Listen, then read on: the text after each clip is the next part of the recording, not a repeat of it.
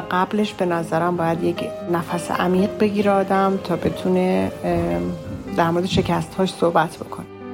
گاهی کسی مثل آقای سمیعی باید باشد که نهیب بزند. کجا؟ چرا میدان را خالی می کنی بازی که هنوز تمام نشده. تا وقتی تسلیم نشده ای نباخته ای. بازی را وقتی باختی که فکر کنی تمام شده است.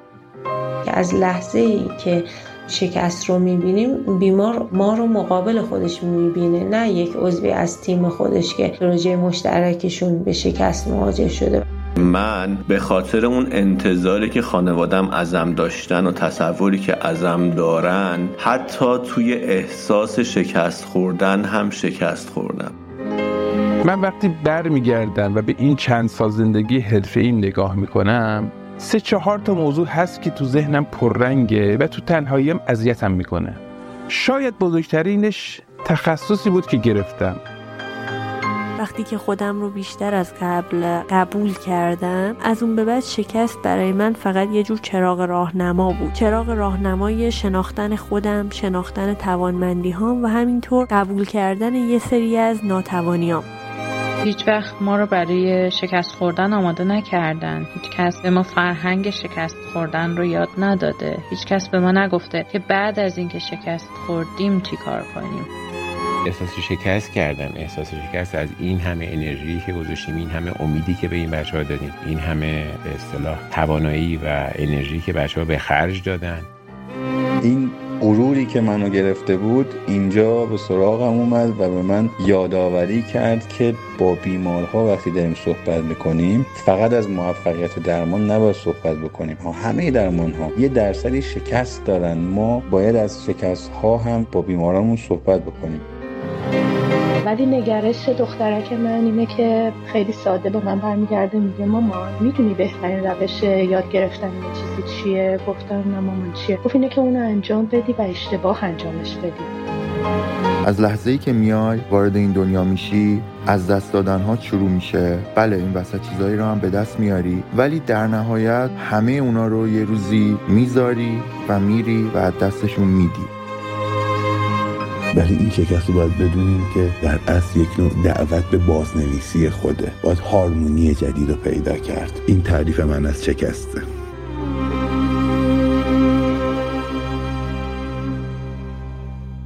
سلام دوستان. من سیامک شایان هستم و این 23 ومین اپیزود بیستوری و 13 همین اپیزود میانی این پادکسته که در تیر ماه 402 منتشر میشه.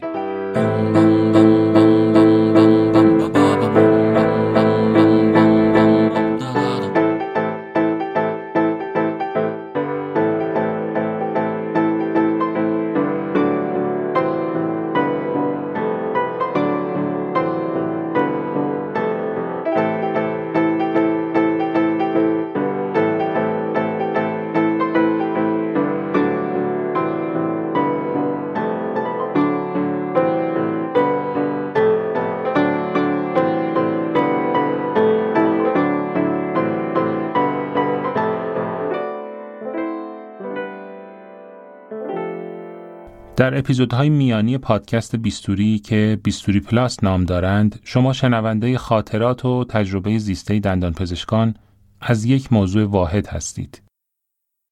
شاید از نگاه مردمی که از دور به موقعیت اجتماعی دندان پزشکان نگاه می کنند باور اینکه دندان پزشکان هم ممکنه در زندگی حرفه‌ای خودشون با شکست مواجه شده باشند سخت باشه. اما حقیقت اینه که شکست جزئی از زندگی همه ما آدمها و البته دندون پزشکاست. و قطعا میشه ادعا کرد هیچ دندون پزشکی وجود نداره که طعم شکست رو در مسیر حرفه‌ای و فعالیت‌های درمانی خودش تجربه نکرده باشه. هرچند در فرهنگ ما همیشه تأکید به تلاش برای رسیدن به پیروزیه و شکست یه امر مزموم و پذیرفتن و تن دادن به اون ناپسند و نکوهش شده است. اما باید قبول کنیم شکست و ناکامی هم جزئی از مسیر زندگیه که گریزی از اون نیست. اما اونچه احتمالا خیلی از ما اون رو نیاموختیم نحوه مواجهه با شکست و البته گذر کردن از اونه. در جامعه ایران حتی اعتراف کردن به شکست شجاعت می‌خواد تا چه برسه به اینکه از جمعی از دوستانمون بخوایم ماجرای شکست هاشون رو برای دیگران روایت کنند و از نحوه برخورد با اون و درد و فشاری که از مواجهه با اون کشیدن بگن و اینکه چگونه تونستن ناکامی ها رو هضم کنند و البته از اون بگذرن. این بار تصمیم گرفتیم به سراغ تجربه زیسته دندون پزشکا از شکست بریم و خاطرات اونها رو از شکست هایی که در پروسه درمان تجربه کردن یا ناکامی هاشون در تعامل و ارتباط با بیمار یا پشیمانی از انتخاب ها در مسیر زندگی حرفه‌ایشون به عنوان یک دندون پزشک بشنویم.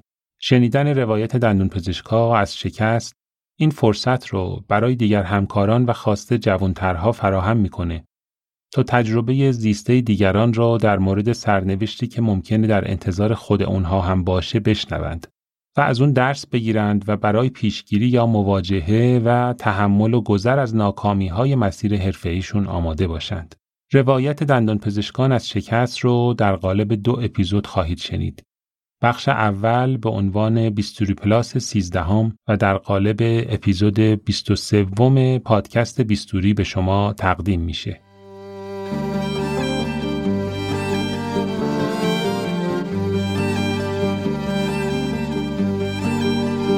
سلام من فیروزه گلی سرخی هستم و می‌خوام در مورد شکست صحبت کنم.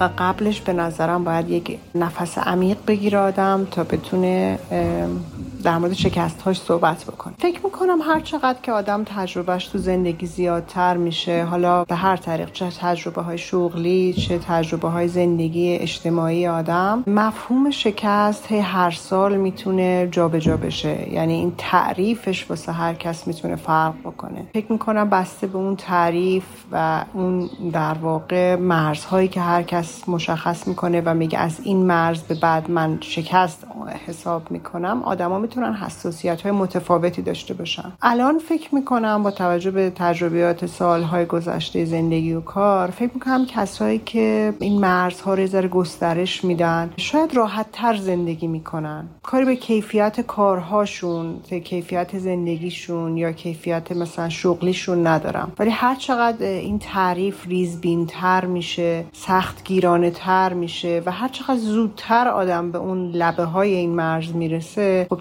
تجربه شکستش مکرر و مکرر می‌تونه اتفاق بیفته.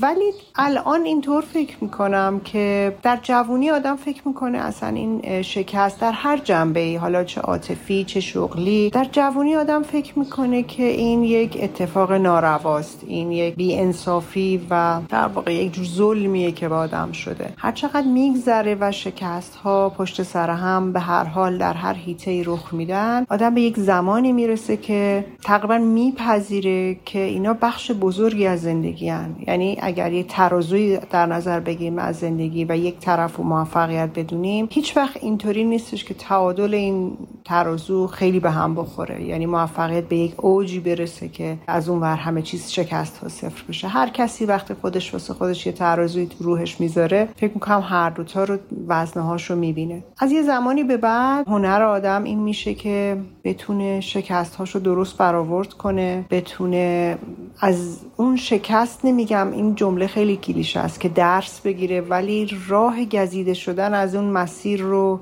ببنده.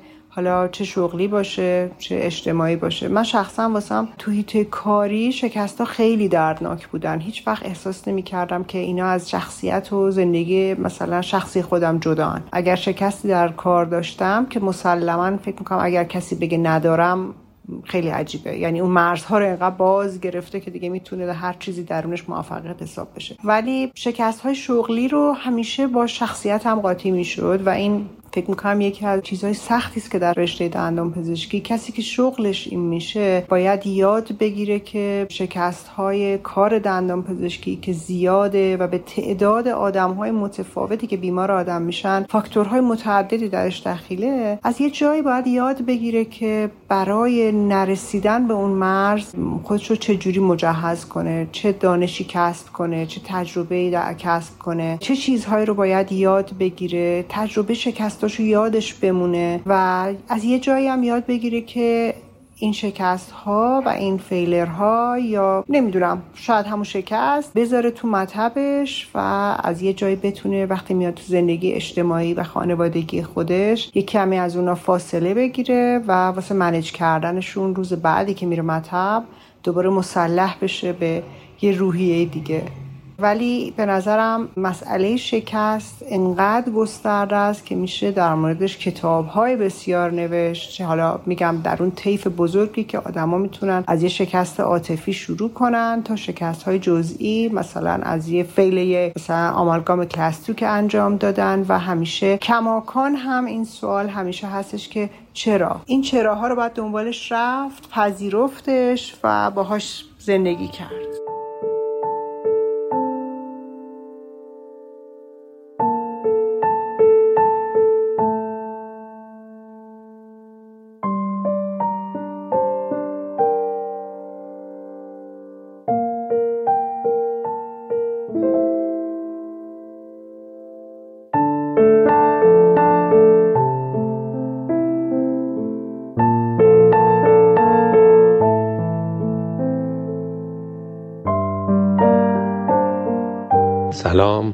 دکتر محمد رضا خامی هستم متخصص سلامت دهان و دندان پزشکی اجتماعی و عضو هیئت علمی دانشگاه علوم پزشکی تهران.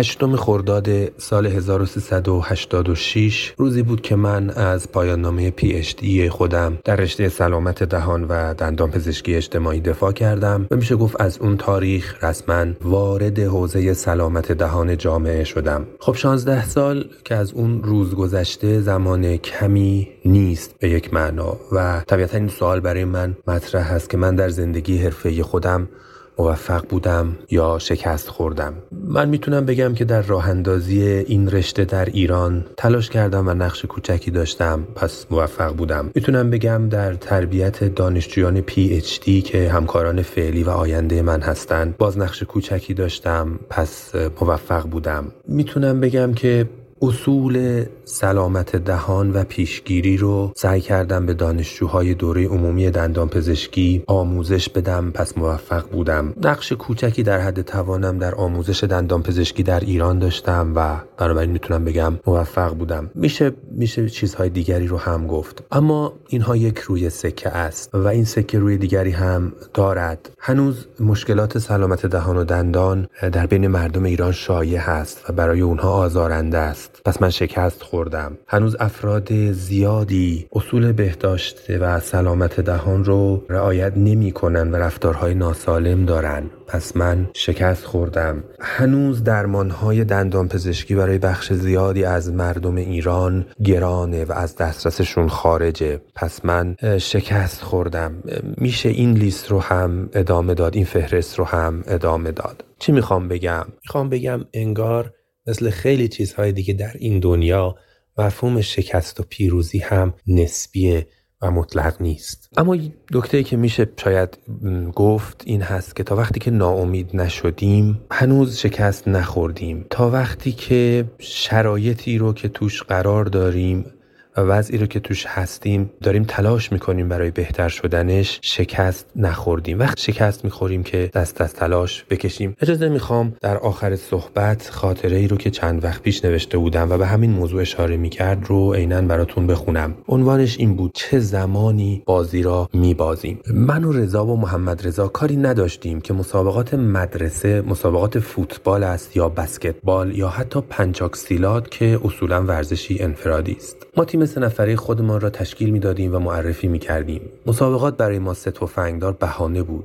که با دوستیمان حال کنیم و طبعا هیچ وقت هم مقامی کسب نمی کردیم. در یکی از سری مسابقات فوتبال همون اول خوردیم به تیم ابوالفضل اینها که قهرمانی در مسابقات مدرسه اصلا کسر شعنشان بود. بازی شروع نشده دو گل خوردیم. بعد آنها آتششان نشست و احتمالا خواستند بیشتر از این سر این بازی آسان انرژی نگذارند. ما هم کمی خودمان را جمع جور کردیم که جلوی سال پایینی ها آبروریزی نشود. لحظه شماری می کردیم که بازی زودتر تمام شود. در همین اسنا داور آقای سمیعی نازم مدرسه سود زد و ما هم از خدا خواسته دستها را به علامت تسلیم بالا بردیم و به تیم حریف خسته نباشید گفتیم. داشتیم می‌رفتیم بیرون که داور گفت کجا؟ پنالتی شده. به نفع شما. نگو آنها توپ کاشته را پاس ندادند و این طبق قوانین آن مسابقات پنالتی بود.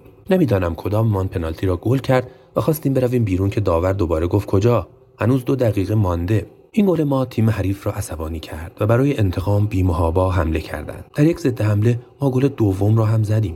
دیگر داشتن دیوانه می شدن. ما هم به ضد فوتبال روی آوردیم که بعدها بگوییم اینها در بازی حریف ما نشدند و مثلا در پنالتی بردن. اما در وقتهای تلف شده معجزه رخ داد. آخرین شوتی که زدیم صاف رفت توی دروازه. داور سوت پایان را زد و این بار که دویدیم بیرون زمین دیگر نگفت کجا. تیم حریف هاج مانده بود که اصلا چه شد؟ ما هم همینطور داور و تماشاچی ها هم. ما بازی را برده بودیم. بازی در زمینی به اسم زندگی هم شاید همینطور باشد. مهم نیست کی قوی تر است. هیچ کس از پیش برنده نیست. تا بازی تمام نشده برنده معلوم نیست. گاهی کسی مثل آقای سمیعی باید باشد که نهیب بزند. کجا؟ چرا میدان را خالی می کنی بازی که هنوز تمام نشده. تا وقتی تسلیم نشده ای نباخته ای. بازی را وقتی باختی که فکر کنی تمام شده است.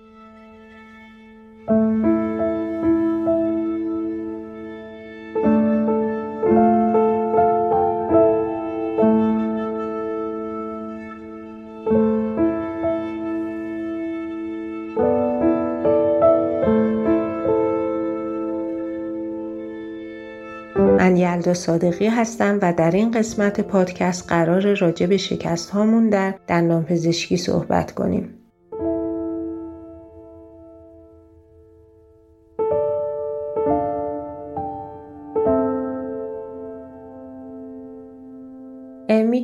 بیشترین شکایات ثبت شده پزشکی قانونی در دو حوزه هست. زنان زایمان و دندان پزشکی. و معمولا هر سال اینا در اول یا دوم شدن رقابت تنگاتنگی با هم دارن. نتیجه گیری مستقیمی که میشه از این آمار کرد چی هست؟ ما می‌تونیم خیلی سرراست بگیم نتیجه گیری اینه که فعالین این دو حوزه پول پرستر بیدقتتر یا بیسوادتر هستند قبل از اینکه جواب این سوال رو بدیم خواهش می‌کنم به یه آمار دیگه توجه کنید. آمار شکایت ثبت شده پزشک قانونی هزار پاها در سامانه شکایاتشون. این آمار به ما نشون میده که بیشترین شکایتی که هزار پاها داشتن از متخصصین ارتوپدی بوده. و خب وقتی توجه به این بکنیم که هزار پا هزار تا پا دارن یعنی 500 برابر ما و 250 برابر چهار پایان ما رو به این نتیجه گیری میرسونه که خب احتمال این که یکی از اون هزار تا پا دچار مشکل بشه و هزار پا به ارتوپد مراجعه بکنه و ناراضی باشه از خدمات درمانی که دریافت کرده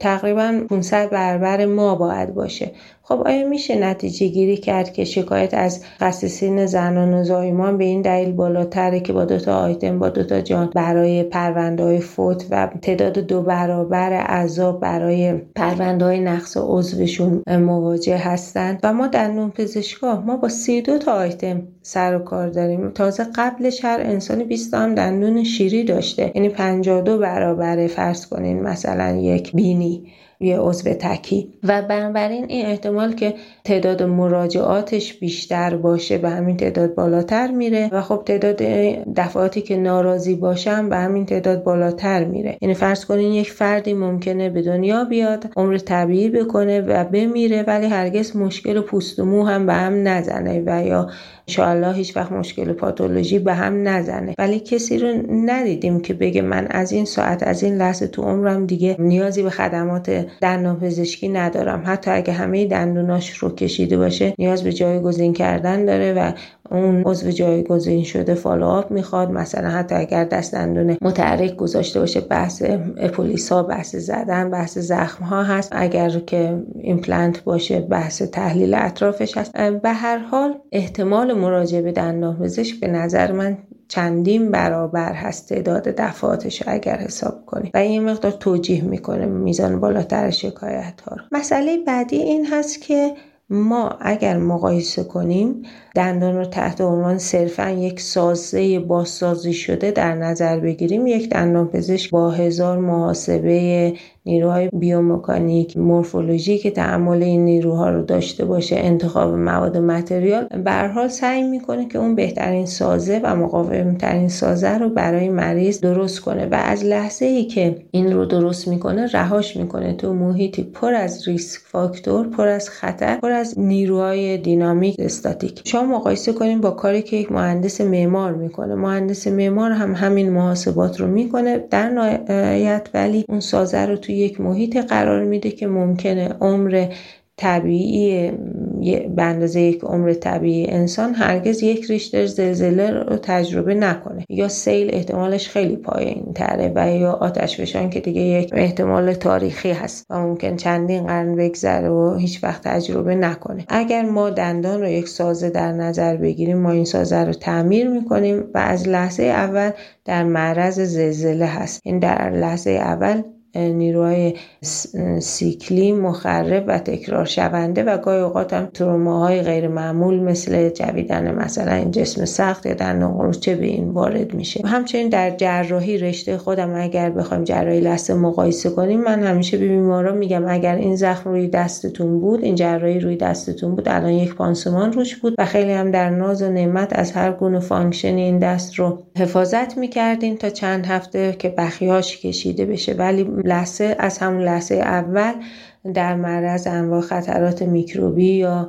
مکانیکی هست. یا اگر که ترومایی که به استخوان وارد میشه در اثر drilling ایمپلنت رو با یک شکستگی استخوان مقایسه کنیم باز اگر این رو هر عضو دیگه دست پا بینی هر جای دیگه باشه داخل گچ میره و چندین هفته از هر نیروی در امان هست. اما ما ایمپلنت رو می‌ذاریم هر چی هم که پروتزی روش نباشه به هر load روش صفر نیست. وقتی که لقمه وارد دهان میشه به هر صورت در هر طرف هر چی که بگیم بیمار از یک سمتش استفاده نکنه نیروها صفر روش نیست. دلیل سوم به نظرم یک دلیل نگرشی و ذهنی هست. اکثر بیمارها فکرشون این هست که ما صرفا یک کار یدی و بدون احتیاج به فکر و تصمیم گیری رو داریم. یعنی اینکه حتی گاهن من همکارای پزشکم دیدم که مقایسه می‌کنن به ما میگن خوشبالتون ما خستگی فکری داریم صبح تا شب کدوم دارو رو بدیم یا ندیم نمی‌دونم چه کاری بیمار بکنه یا نکنه.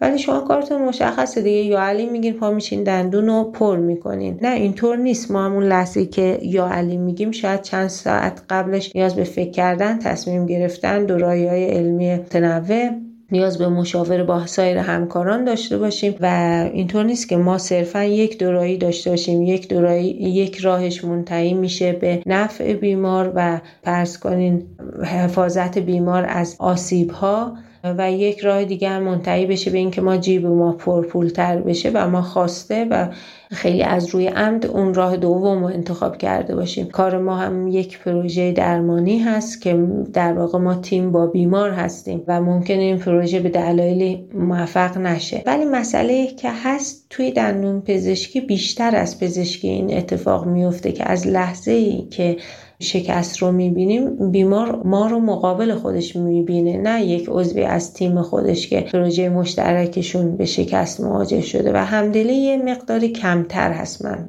مشاهده شخصیم این هست. من این فعل رو زیاد میشنوم که بیمارانی که درمانشون شکست خورده و در اون تجربه رو نقل می‌کنن از بقیه همکارا میگن دکتر زد و این دندونم رو زیادی تراش داد. زد و این دندونم شکست. یا دکتر برگشت بهم گفت این دندون رو باید بکشی. برگشت بهم گفت باید این دندون رو عصب کشی کنی. این فعلای زد و برگشت من خیلی همیشه باشون مسئله دارم. یعنی منعکس کننده نوعی نگرش هست. و می‌خوام بگم که ما هم در به وجود آوردن نگرش خودمون هم مقصر هستیم. لحظه که تو مهمانی جشن یا هر جای دیگه افراد دهانشون رو باز می‌کنن و یه نظری از ما می‌خوان. ببینین دندون رو باید نگه دارم یا باید بکشم. و ما بنک بهمون بگن چه آدم خوبی از خود راضی نیست جوابمون داد. علم و رشته خودمون رو تقلیل میدیم و نظر میدیم. در واقع داریم خودمون رو اینجوری معرفی می‌کنیم که کار ما خیلی در تصمیم گیریاش ساده است و خیلی مشخص هست نیاز به عکس نداره نیاز به آزمایش نداره نیاز به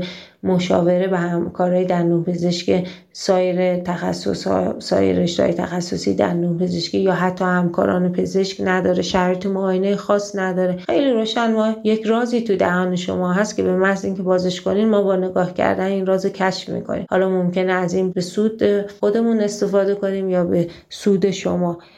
به نظرم در این مورد هم ما خودمون باید خودمون رو اصلاح کنیم. می‌دونیم که صبح تا شب از ما این سوال میشه. پادکست قبلی همکاری بودن که زندانی شده بودن و تجربه اینو داشتن که زندانبان ازش سوال کرده و این خب چیز خیلی عجیبی نیست. من فکر کنم اگر روزی قرار باشه تناب دارم به گردن یکی از ما بندازن اون لحظه آخر جلاد میگه یه لحظه یه لحظه نزنین چهارپایه رو. دهنشو باز می‌کنه. یه چیزی به ما نشون میده از داخل دانش. و من خواهشم اینه که برای این مسئله یک فکری بشه چون جلات ها معمولا از اون کلاهای آپولویی سیاه دارن اون دیدن از اون حفره سخت خواهد بود و خب چون هم اینقدر دانشکده زده شده و اینقدر آمار دندان پزشک بالا رفته و آمار اداممون هم که بالا هست احتمال اینکه این دوتا پدیده با هم هم پوشانی کنن و در آینده نزدیک یک دندان پزشک ادامی داشته باشیم. خواهش می‌کنم فکری بر این مسئله بشه و پیشنهاد خودم اینه که اون سوراخ رو اون کلاه جلادا رو به اندازه شان پرفوره حداقل بزرگ بگیرین که در اون نور صبحگاهی تشخیص راحت تر باشه.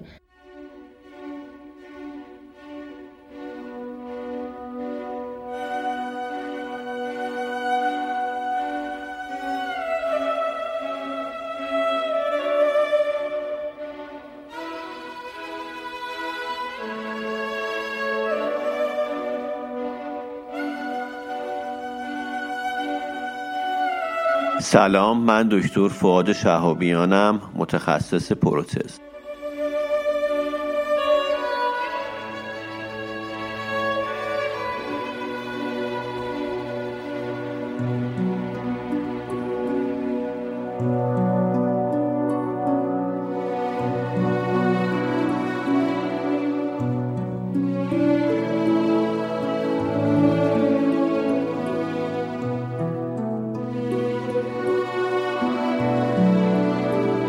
به زندگیم نگاه می‌کنم از همون اولی که وارد دانشگاه شدم تا الان خیلی پروسه ها بوده که شروعشون کردم و نصفه گذاشتم به یه امیدی شروع کردم. مثلا برنامه نویسی کامپیوتر یاد گرفتم بعضی از زبان رو دلم می‌خواست مثلا وارد این هیته بشم. یا یادمی که خیلی دلم می‌خواست که مهاجرت بکنم مخصوصا کشور اسپانیا رو خیلی دوست داشتم و شروع کردم اسپانیایی یاد گرفتن. خلاصه خیلی چیزا بود که شروع کردم. شروع کردم وبلاگ نوشتن و کردم. خیلی مسائل اینجوری. خب اینا رو همه رو برای خودم شکست محسوب می‌کنم. در عین حال تصوری که یه زمانی از خودم داشتم توی سن چهل سالگی چهل و یک سالگی متفاوت از چیزی که الان هستم. بازم این به نظر خودم نسبت به اون چیزی که قبلا تصور می‌کردم یه شکسته. خلاصه اینا توی ذهنم همیشه بود. یه بار رو مامانم صحبت می‌کردم. بعد براش داشتم درد و دل می‌کردم. گفتم آره من اصلا احساس خوبی نسبت به زندگیم ندارم. احساس می‌کنم که توی همه چی شکست خوردم. احساس می‌کنم که به اونجایی که می‌خواستم نرسیدم. دیدم که پشت تلفن سکوت کرده و حرف نمی‌زنه. بعد احساس کردم که مثلا جا خورده. ازش پرسیدم که چی شده مامان. بعد گفتش که من همیشه فکر می‌کردم که اگر یک نفر از زندگیش راضی باشه تویی.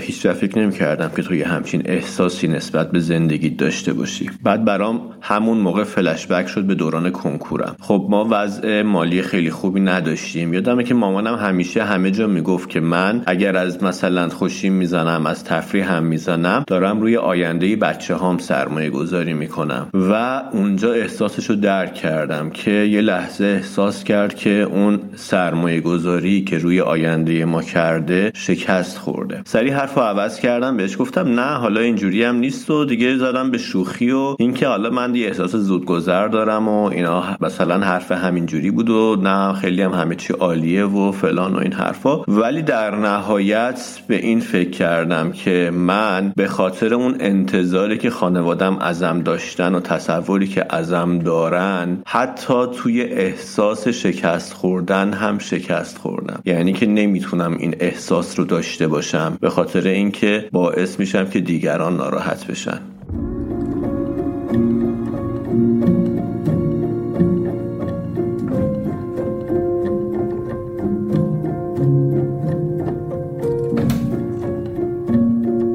سلام. من دکتر سعید رضا ملکی هستم دندون پزشک و متخصص بیماری های دهان و اکثر شما منو با رادیو دندون پزشکی می‌شناسید.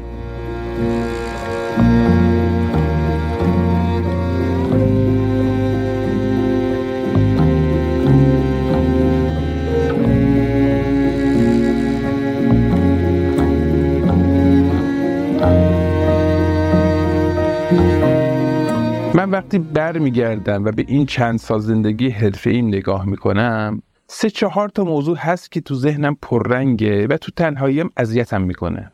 شاید بزرگترینش تخصصی بود که گرفتم. اصلا هم علاقه بهش نداشتم و صرفا به خاطر حساب کتاب سازمانی و اینکه نهایتا محل کارم تهران باشه این تصمیم رو گرفتم.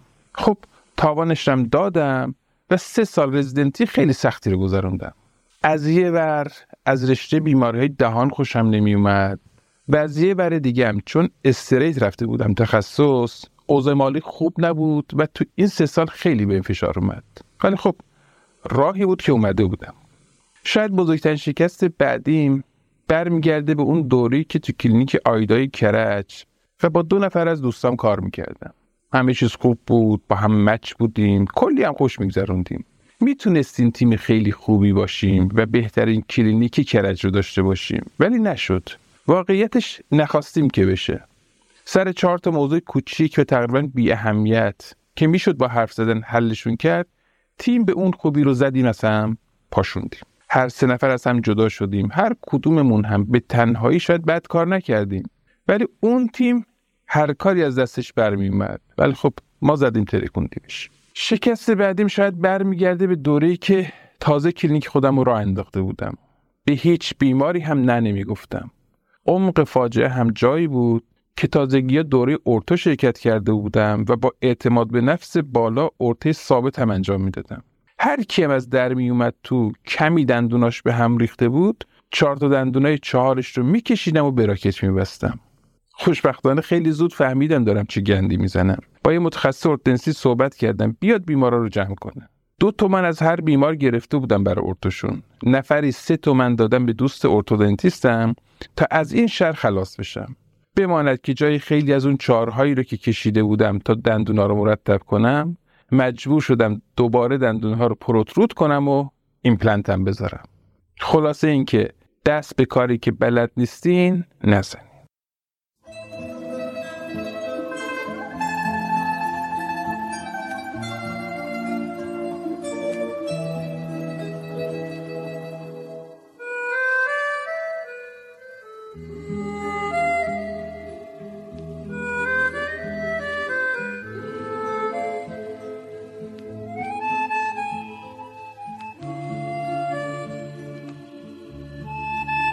کیانا شکفته هستم متخصص مواد دندانی.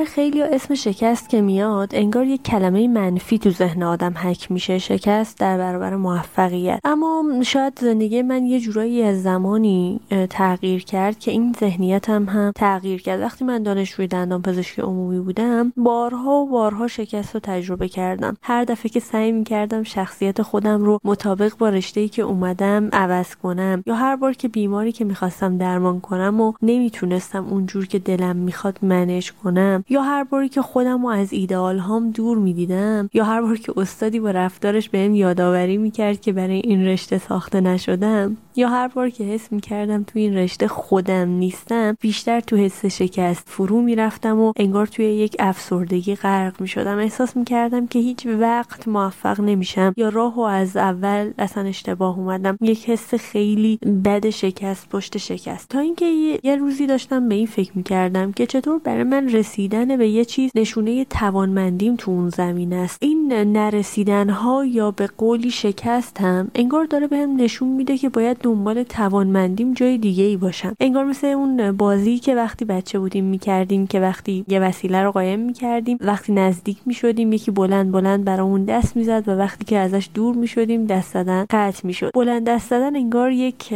جور نشون دهنده درست رفتن و قطع شدن دست انگار یه جورایی دور شدن از مسیر بود. وقتی رفتم و خودم رو بیشتر شناختم وقتی رفتم و دیدم که توانمندی من در جای دیگه ای هست یا مثل اون اصطلاحی که میگه که یه ماهی رو نمیشه با توانمندیش در بالا رفتن از یک درخت قضاوت کرد. وقتی که خودم رو بیشتر از قبل قبول کردم از اون به بعد شکست برای من فقط یه جور چراغ راهنما بود. چراغ راهنمای شناختن خودم شناختن توانمندی ها و همینطور قبول کردن یه سری از ناتوانیام. الان دیگه من با شکستام یه جورایی دوست شدم کمتر از قبل از شکست خوردن میترسم و خیلی راحت تر از قبل وقتی که شکست می‌خورم از زمین بلند میشم چون می‌دونم که فقط معنیش اینه که باید جهتمو عوض کنم.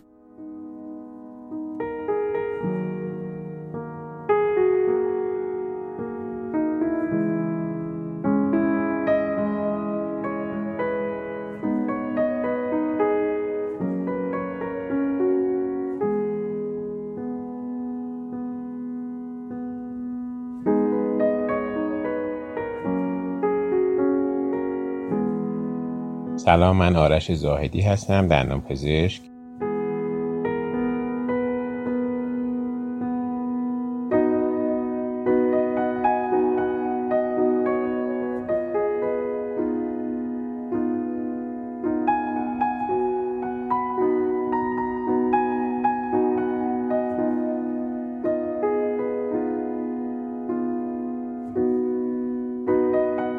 صحبت ما در مورد تجربه شکست هستش. همه ما توی طول روز توی طرح درمان هامون توی کارهایی که می‌کنیم گهگاه با شکست هایی مواجه میشیم که طبعا هیچ کدوممون قصدمون این شکست ها نیست. به خصوص تو طول درمانمون همه ما داریم طوری برنامه ریزی می‌کنیم بتونیم به حد اکثر موفقیت برسیم. ولی خب خواه ناخواه کارهایی هستش که ریسک هایی داره و این ریسک ها رو ما میپذیریم دست به درمان می‌زنیم بلکه بتونیم به موفقیت برسیم. گاهی هم این موفقیت دور از دسترس میشه و به هر حال به شکست می‌خوریم. اما توی تجربه زندگی کاری و زندگی سنفی شاید بگم سخت ترین شکستی که من داشتم و تاثیرگذارترین شکستی که من داشتم مربوط به مدت زمانیه که در انجمنها مشغول به کار بودم. اینطوری بود که بنا به وظیفه ای که به من محول شده بود در کمیته دانشجویی برای مثال امید به این داشتیم که ما بتونیم دوستان دانشجو رو جذب کنیم آموزششون بدیم کارهای مدیریتی رو کارهای سنفی رو مهارت‌های مختلف رو بهشون آموزش بدیم.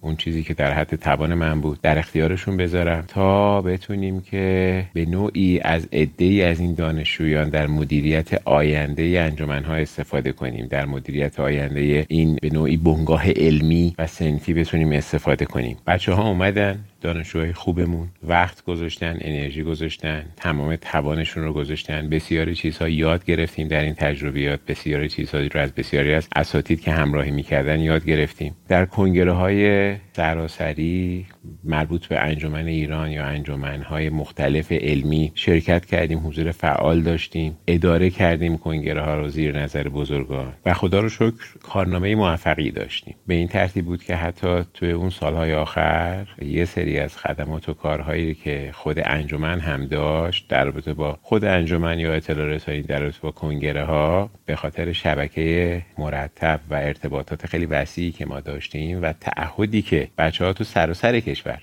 دانشگاه ها احساس می‌کردن خود انجمن کارها رو به کمیته دانشجویی میسپرد. از طرفی مجله رو که انجمن چاپ می‌کرد خبرنامه رو که انجمن چاپ می‌کرد ما خواهش کردیم که چند صفحه رو در اختیار کمیته دانشجویی قرار بدن تا بچه ها بتونن مطالبی رو تهیه کنن ارسال کنن و ازش استفاده بکنیم. و خیلی زود بیش از نیمی از شاید خبرنامه مربوط به کمیته دانشجویی شد و بچه ها فعالیت خیلی زیادی توش نشون دادن. هم به خاطر اطلاعات وسیعی که از سراسر کشور به ما می‌رسید هم به خاطر علاقه ای که بچه ها داشتن و وقتی که میذاشتن برای جمع آوری مطالب ویرایش مطالب تو همه زمین ها سنفی علمی ادبی. قافل از اینکه انجمن و بزرگان انجمن استقبالی از این موضوع نمی‌کنن و قرار نیست بکنه قافل از اینکه قرار نیست که این بچه ها به رسمیت شناخته بشن و موقعی که ما مطرح می‌کردیم فلان پست رو فلان موقعیت رو در اختیارشون بذاریم به خاطر تجربه و تبهری که تو این چند سال بر عهده گرفتن چه بچه های تازه فارغ التحصیل چه کسایی که دانشجو بودن با مقاومت شدید و برخوردهای خیلی شاید گاهن اهانت آمیز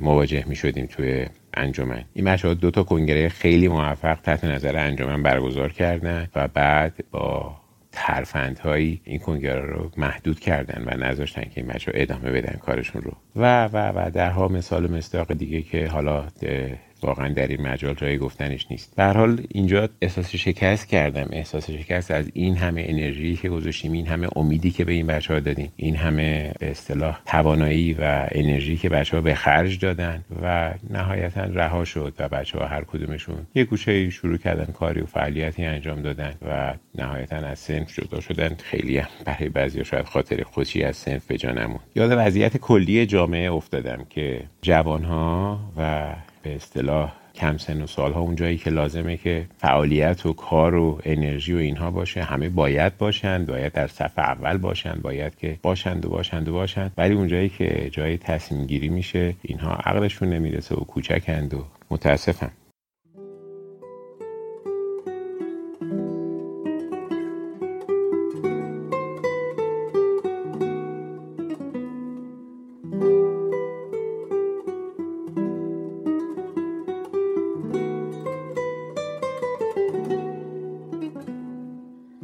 شبهای هج را گذراندیم و زنده ایم. ما را به سختجانی خیش این گمان نبود. من زهرا سنایی هستم و می‌خوام در مورد موضوع این پادکست یعنی شکست صحبت کنم.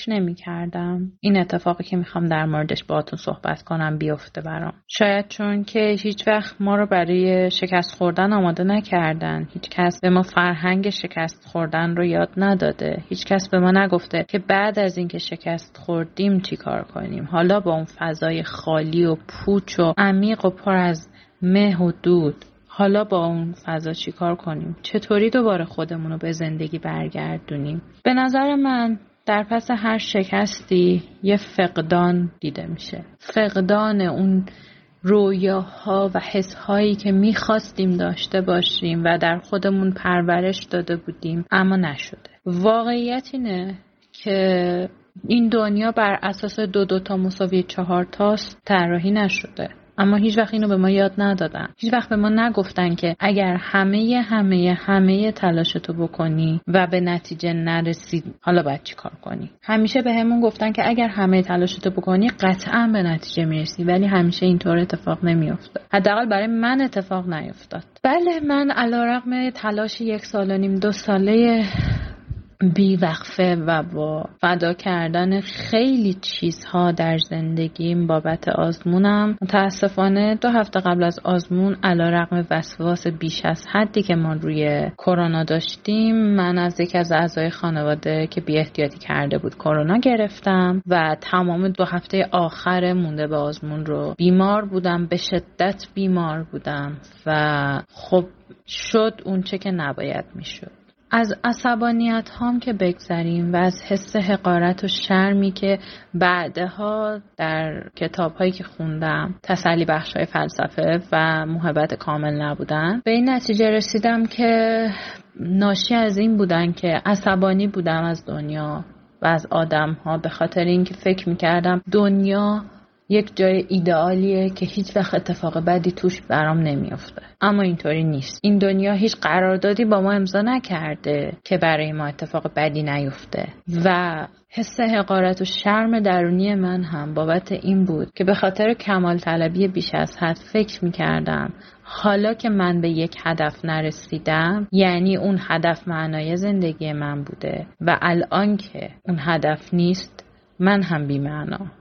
و بیارزشم. اگر به ما یاد می‌دادن و یا بهتر بگم اگر ما یاد بگیریم که زندگی رو همونطور که هست بپذیریم شاید پذیرش شکست برامون آسون تر باشه. شاید اینطوری بتونیم به خودمون یاد بدیم که اشکالی نداره. یه وقتایی تو میافتی تو یه ور دیگه مسیری که فکر می‌کردی قرار پیش بری. اون فقدان اون هدف اون آرزو اون رویایی که فکر می‌کردی داری تا مدت ها تو رو آزار خواهد داد. تا مدت ها باعث بغضت میشه. ولی همونطور که جان للون گفته زندگی اون چیزیه که وقتی ما داریم برنامه ریزی های دیگه ای می‌کنیم اتفاق میفته و قرار نیست که این دنیا بر پایه برنامه ریزی های ما پیش بره. چون همونطور که همون اول گفتم دو دوتا لزوما مساوی چهار تا نیست. و برخلاف تصور ما همیشه قرار نیست همه اتفاقات بد برای دیگران بیفته. یه وقتایی برای ما هم اتفاق میفته. حالا باید چیکار کنیم؟ من به خودم فکر کردم که اگر وجود آدم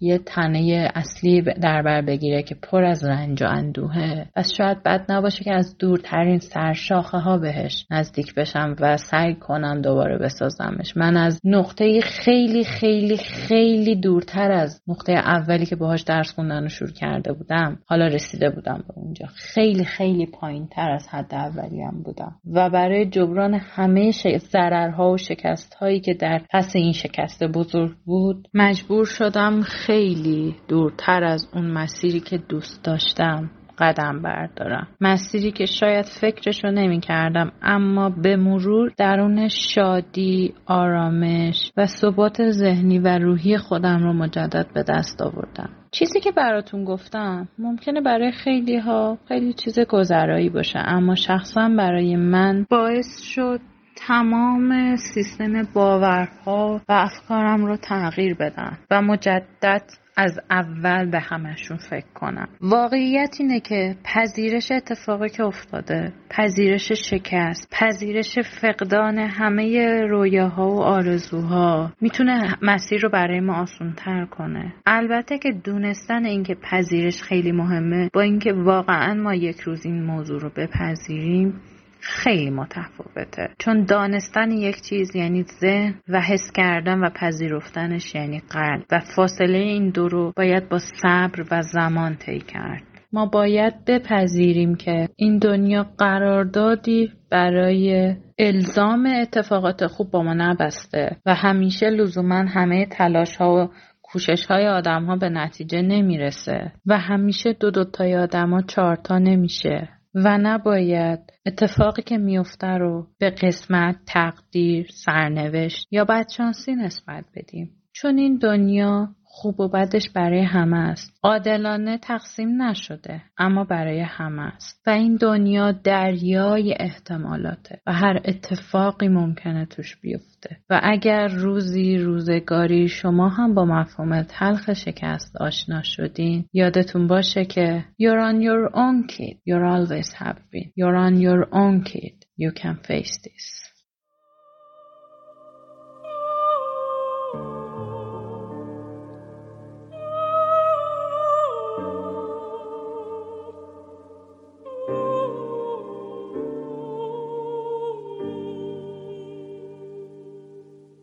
محمود وطنپور هستم متخصص دندانپزشکی ترمیمی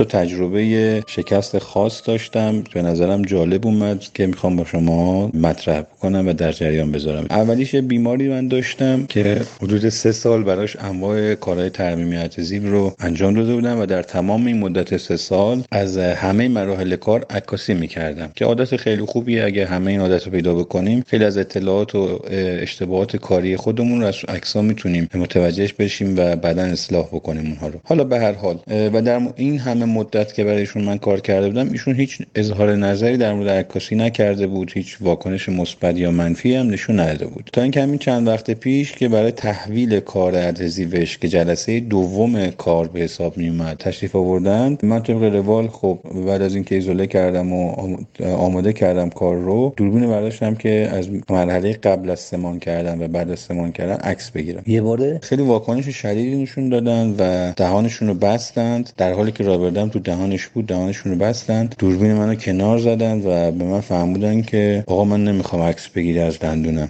و این برای من خیلی جالب بود. این واکنش ایشون جالب که چرا خیلی من عصبانی کردیم رفتار ایشون. طوری که من اصلا دوربینمو پرت کردم کنار رو میز پرت کردم با عصبانیت گفتم آقا چیکار داری می‌کنی؟ خیلی با دلخوری. و تا پایان کارم خیلی سرسنگین با بیمار کارو تحویل دادم و بیمارم رفت دیگه نیومد. اینقدر این واکنش برای من سنگین تموم شد و منو خیلی ناراحت کرد که من تا مدت ها از هیچ بیماری عکاسی نکردم. چون احساس کردم که ممکنه باز این هم بیاد این واکنش رو بکنه. یه بالاخره یه حالت ناپسندیده شکل گرفته بود. داستانه و نکته این ماجرا این هست که ما باید برای همه بیمارمون و در همه جلسات بهشون یه سری اطلاعات بدیم. باید باشون حرف بزنیم. مثلا در مورد فوتوگرافی که می‌خوایم تهیه بکنیم بهشون توضیح بدیم. ببین من که دارم فوتوگرافی می‌کنم مجبورم بهترین کارم رو بکنم. چون قرار بقیه هم ببینن پس تو به جای اینکه نگران باشی که کارت مثلا خرابکاری میشه یا کارت طول می‌کشه باید خوشحال باشی که من دارم بهترین کاری که ازم برمیاد رو برات پیاده می‌کنم. پس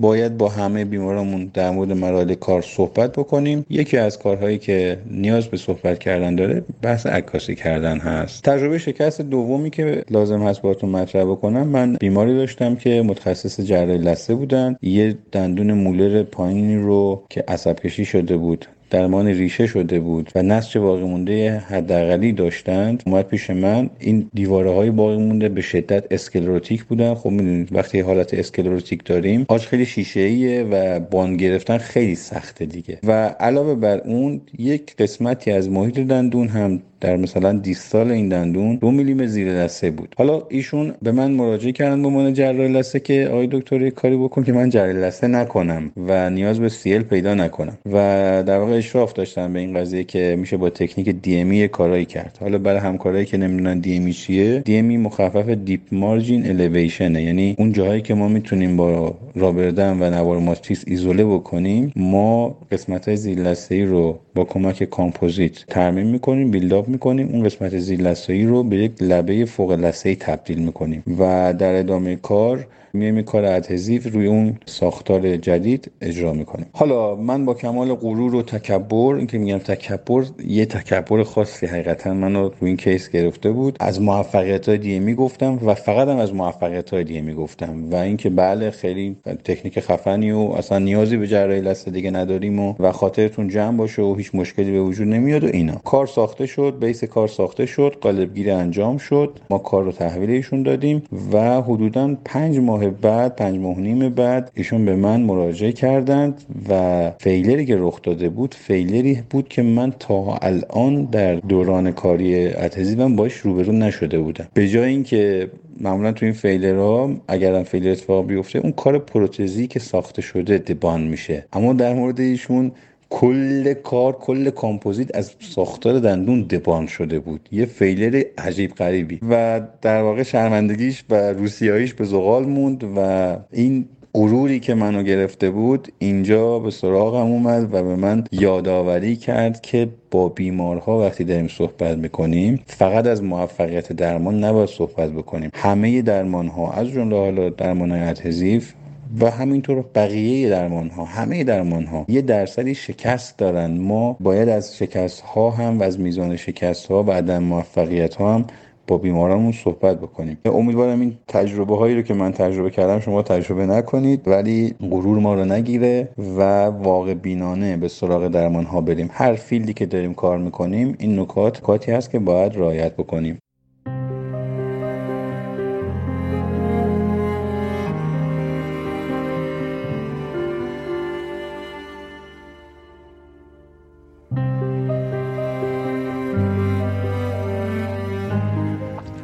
دکتر سارا مجلل هستم که حدود دو دهه قبل تقریبا از دانشگاه آزاد تهران دانشکده دندون پزشکی فارغ التحصیل شدم.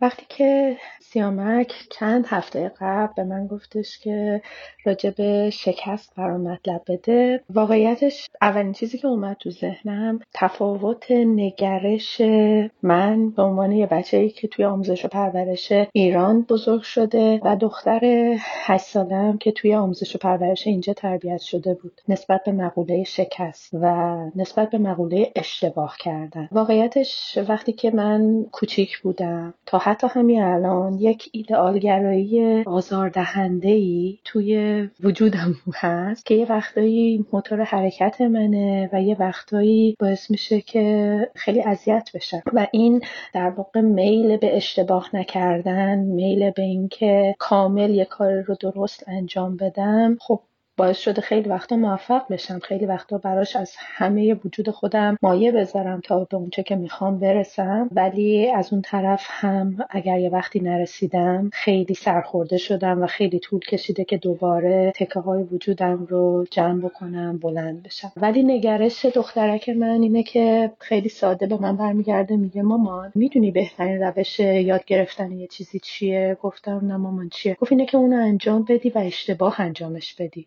موقع وقتی که دیگه یاد بگیری درستش رو دیگه هیچ وقت یادت نمیره. و من میمونم که خب خیلی خوبه. خیلی خوبه که از من ایدئالگرا یک بچه ای در تربیت میشه که اشتباه کردن رو اصلا بد نمی‌دونه. و حتما امیدوارم البته که در آینده این تفکر کماکان براش باقی بمونه و بتونه که از زندگیش لذت بیشتری ببره. در مورد شکست هایی که ممکنه خودم تو زندگی خورده باشم می‌تونم بگم که مهمترین و بیشترینش بعد از مهاجرت اتفاق افتاد که یه وقتایی با وجود همه تلاش هایی که می‌کردم باز به نتیجه نمی‌رسید و من مجبور بودم تلاش کنم تلاش کنم تلاش کنم و جا نزنم. و یه وقتایی واقعا به خودم فکر می‌کردم که آیا این به این معنی هستش که من باید متوقف بشم یا راهمو عوض بکنم یا به معنی اینه که الان وقتش نیست یا به معنی اینه که من اصلا در این حد و اندازه نیستم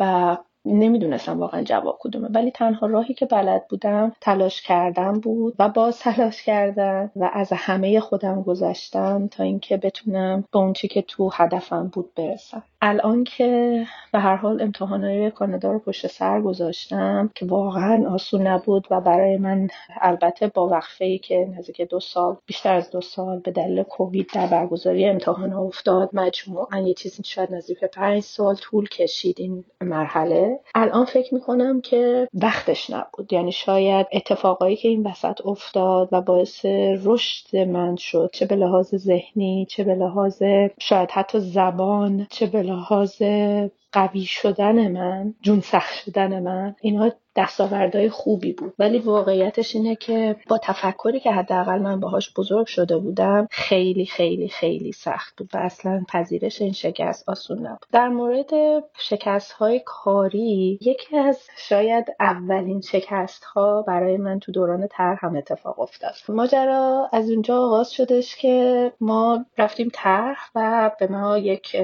در بیتوته به اصطلاح خودشون دادن. یه اتاقی بود و خونه ای بود خونه ای بود که یک سرایداری داشتیم و درمانگاه هم همون بغل. بچه من تصمیم گرفته بودم که صرفا کار اطفال انجام بدم و کار اطفال حالا با مادر باردار اطفال و بچه های دبستانی اینها همه رو من می‌تونستم انجام بدم و دندان پزشک دیگه شهر که تو قسمت دولتی کار می‌کرد همسرم بود. می‌تونستیم یه همچین تقسیم کار رو داشته باشیم و شهر کوچیکی بود مشکلی از این جهت نبود و من تمرکز کاملم رو روی انجام کار برای بچه ها گذاشته بودم و دلم خواست که برای اونها انجام بدم. قبلترم توی دانشگاه من تونسته بودم که در واقع توجه اساتید رو جلب بکنم با اینکه چقدر تونستم بچه ها رو خوب کنترل بکنم و بکنم حتی تو پادکست قبلی هم گفتم که تونسته بودم نمره اضافه بگیرم و خلاصه خیلی واسه خودم ادعا می‌شد. وقتی رفتیم ته دختر کوچیک سرایدار که اون موقع سه سالش بود خیلی با من جور شد. منم جوون بودم و خیلی هم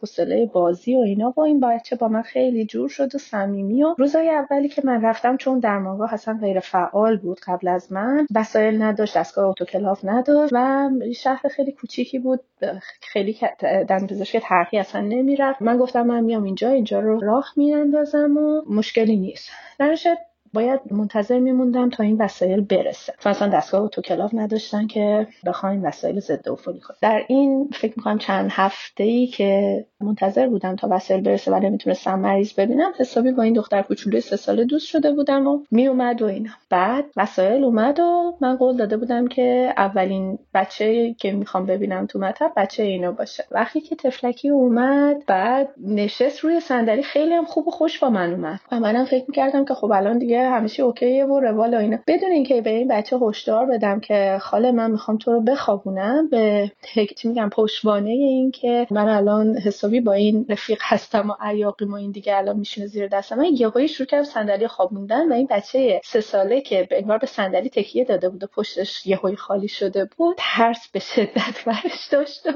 شروع کرد به گریه کردن و اصلا انگار نه انگار که ما سه چهار هفته داشتیم با هم بازی می‌کردیم و جیغ و داد و لگت و پرید از اون صندلی پایین رفت که رفت. و حتی اجازه نداد که من ماینش بکنم. می‌تونم بگم این یکی از اولین شکست های دوران کاری من شد و یه درس عبرتی که دیگه بدون هشدار هیچ وقت برای مریض کار رو انجام ندی. حتما بهش بگی که می‌خوای چی کار کنی. دونه دونه و مرحله به مرحله رو براش توضیح بدی. تو کار خب بچه ها خیلی هم این شکست ها می‌تونه عواقب جبران ناپذیری داشته باشه. به خاطر اینکه اون بچه رو برای همیشه از دندون پزشکی زده می‌کنی و یک بیمار فوبیایی تحویل اجتماع میدی. هیچ دندون پزشکی نمی‌تونه ادعا بکنه که بدون شکست بوده ولی به نظر اینا کلیدهای اصلی کار با کیفیت برای بیمار و گرفتن نتیجه مطلوبه.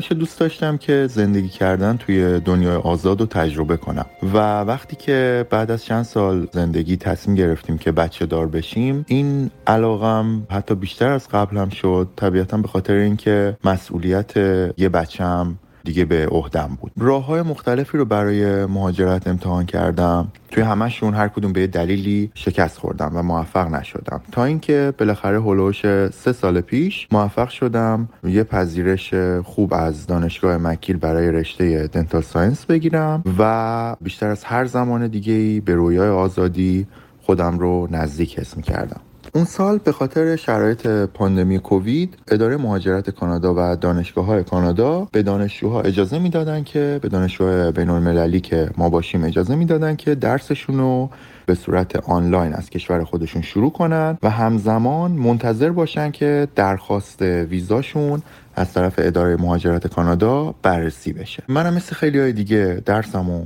شروع کردم و اتفاقی که افتاد این بود که بعد از گذشت چند ماه و پرداخت شهریه و شرکت توی کلاسا و همه این ماجراها یه روز صبحی از خواب بلند شدم و متوجه شدم که درخواست ویزای تحصیلیم رد شده. خب لحظه خیلی سختی بود برام به خاطر اینکه بعد از چند سال تلاش یه بار دیگه درست موقعی که اسم کردم خیلی نزدیکم که به هدفم برسم دوباره شکست میخوردم و دوباره نمی‌تونستم بهش برسم.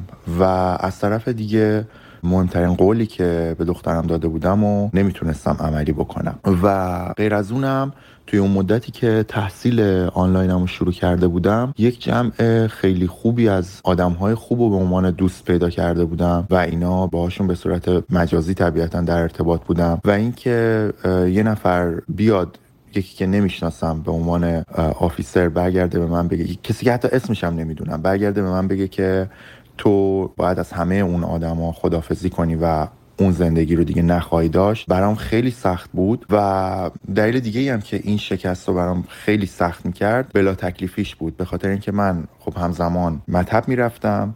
همزمان داشتم درس میخوندم به زبون دیگه. کاری که خب حالا بر خیلی عادیه ولی برای من بعد از ده سال حدود ده سال فارغ تحصیلی از دانشگاه خیلی کار ساده ای نبود و این این جواب نه یه بلا تکلیفی خیلی زیادی رو بر من ایجاد کرد. خب چاره ای نداشتم جز اینکه جلو برم. کمک گرفتم از دوستام کمک هم روانی و هم فنی گرفتم و در نهایت به کمک یه مشاور مهاجرتی دوباره اپلای کردم. یعنی دوباره درخواست دادم که اداره مهاجرت کانادا به من اجازه بده که وارد کانادا بشم و درسم رو ادامه بدم. در کمال تعجب این درخواستم رد شد. درخواست دومم هم رد شد. خب حالا اینجاها من دیگه اواسط ترم دومم هستم و دو تا نه بزرگ دارم توی سابقه ویزام.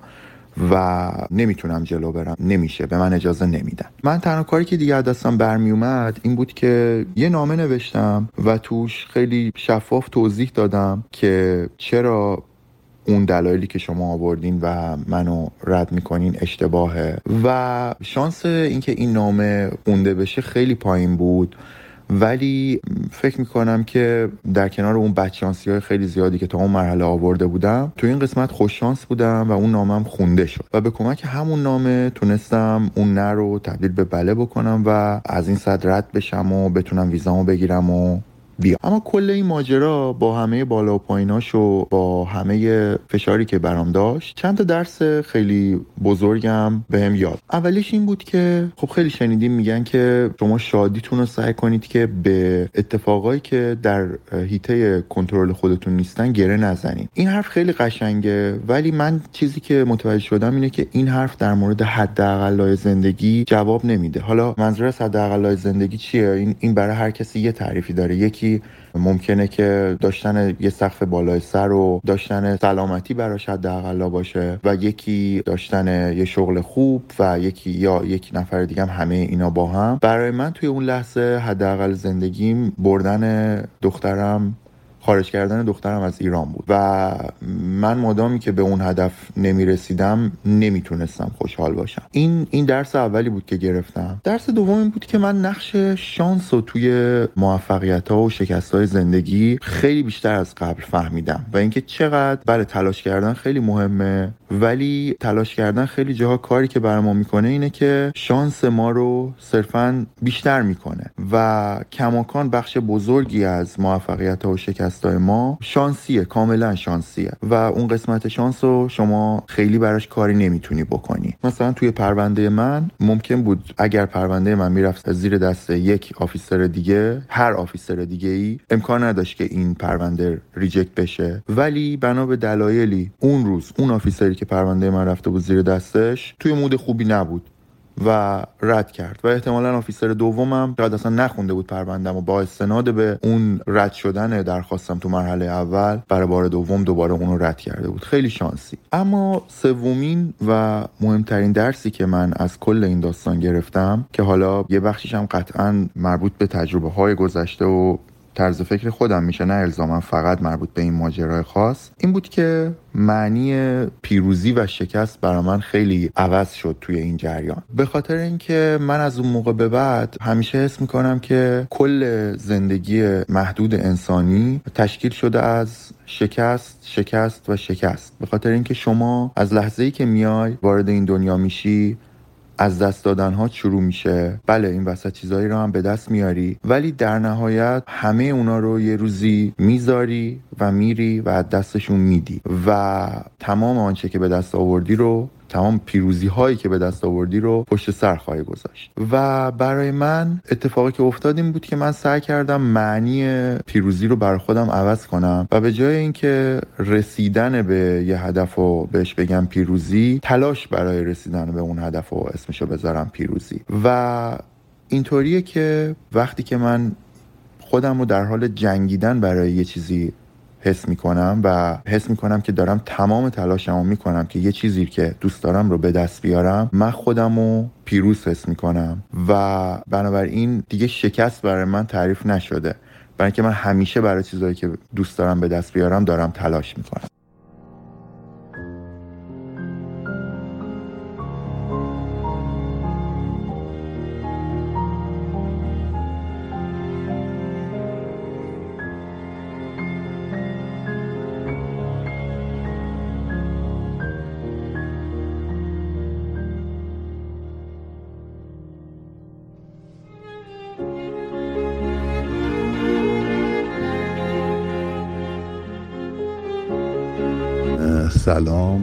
در جا همطور که روی تخت دراز کشیدم سعی می‌کنم در مورد شکست صحبت بکنم.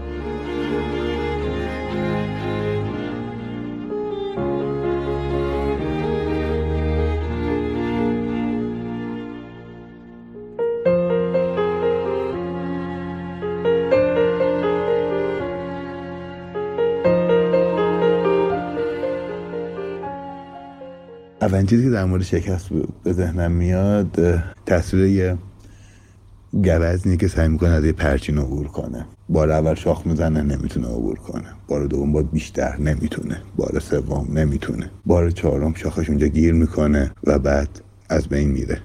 شکست چه در منظرهای اجتماعی چه در منظر اقتصادی و چه در منظرهای شخصی تر و عاطفی تر از نظر من همیشه دعوت به هارمونی جدیده یک نوع آغازگری یک نوع بازنوشتن خود و باز تعریف خوده. توی جوامعی که موفقیت و فردانیت انقدر اهمیت داره جوامعی که مثل جامعه ایران یا حتی جامعه آمریکا که سرمایه داری مبتنی بر آین آزاد اقتصادیه چه جامعه ما که از نظر من هرچند توی میشه خیلی بحث کرد یک سرمایهداری دولتیه تعاریف ایدئولوژیک و هم گنس و همسان کننده زیاد از آدم ها میشه و باز پس گرفتن فردانیت از این تعاریف خیلی کار سختی میشه. پس کسی که می‌خواد وارد فردانیت بشه باید چیزی رو تحمل بکنه که ایدئولوژی غالب بهش میگه شکست. ولی این شکست رو باید بدونیم که در اصل یک نوع دعوت به بازنویسی خوده. نباید مثل اون گوز مدام به پرچین شاخ زد.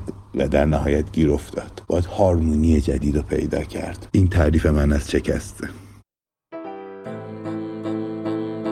این 23 ومین اپیزود بیستوری و 13 همین اپیزود میانی این پادکست بود که در تیر ماه 402 منتشر شد. مالک و صاحب امتیاز بیستوری پایگاه خبری دندانه است و من سیامک شایان اجرای اون رو بر عهده دارم. بیستوری در استودیو ستا ضبط میشه و زحمت edit صدا و ساخت motion graphic ها رو شهاب خوشکار می‌کشه. طراحی هویت بصری بیستوری و پوسترها و محتوای گرافیک رو محسن مشایخی بر عهده داره. و موسیقی تیتراژ پادکست هم از ساخته های دوست و دندانپزشک هنرمند دکتر محمد شیخیه. ممنون میشم برای ارتقا و بهبود بیستوری ما را از نقطه نظرات خودتون بهرهمند کنید. و با معرفی پادکست به دوستان و همکاران به ما برای ادامه مسیر انگیزه بیشتری بدید. امیدوارم روزی برسه که حال دل همه ما خیلی بهتر از امروز باشه. چون ما به داشتن امید محکومیم.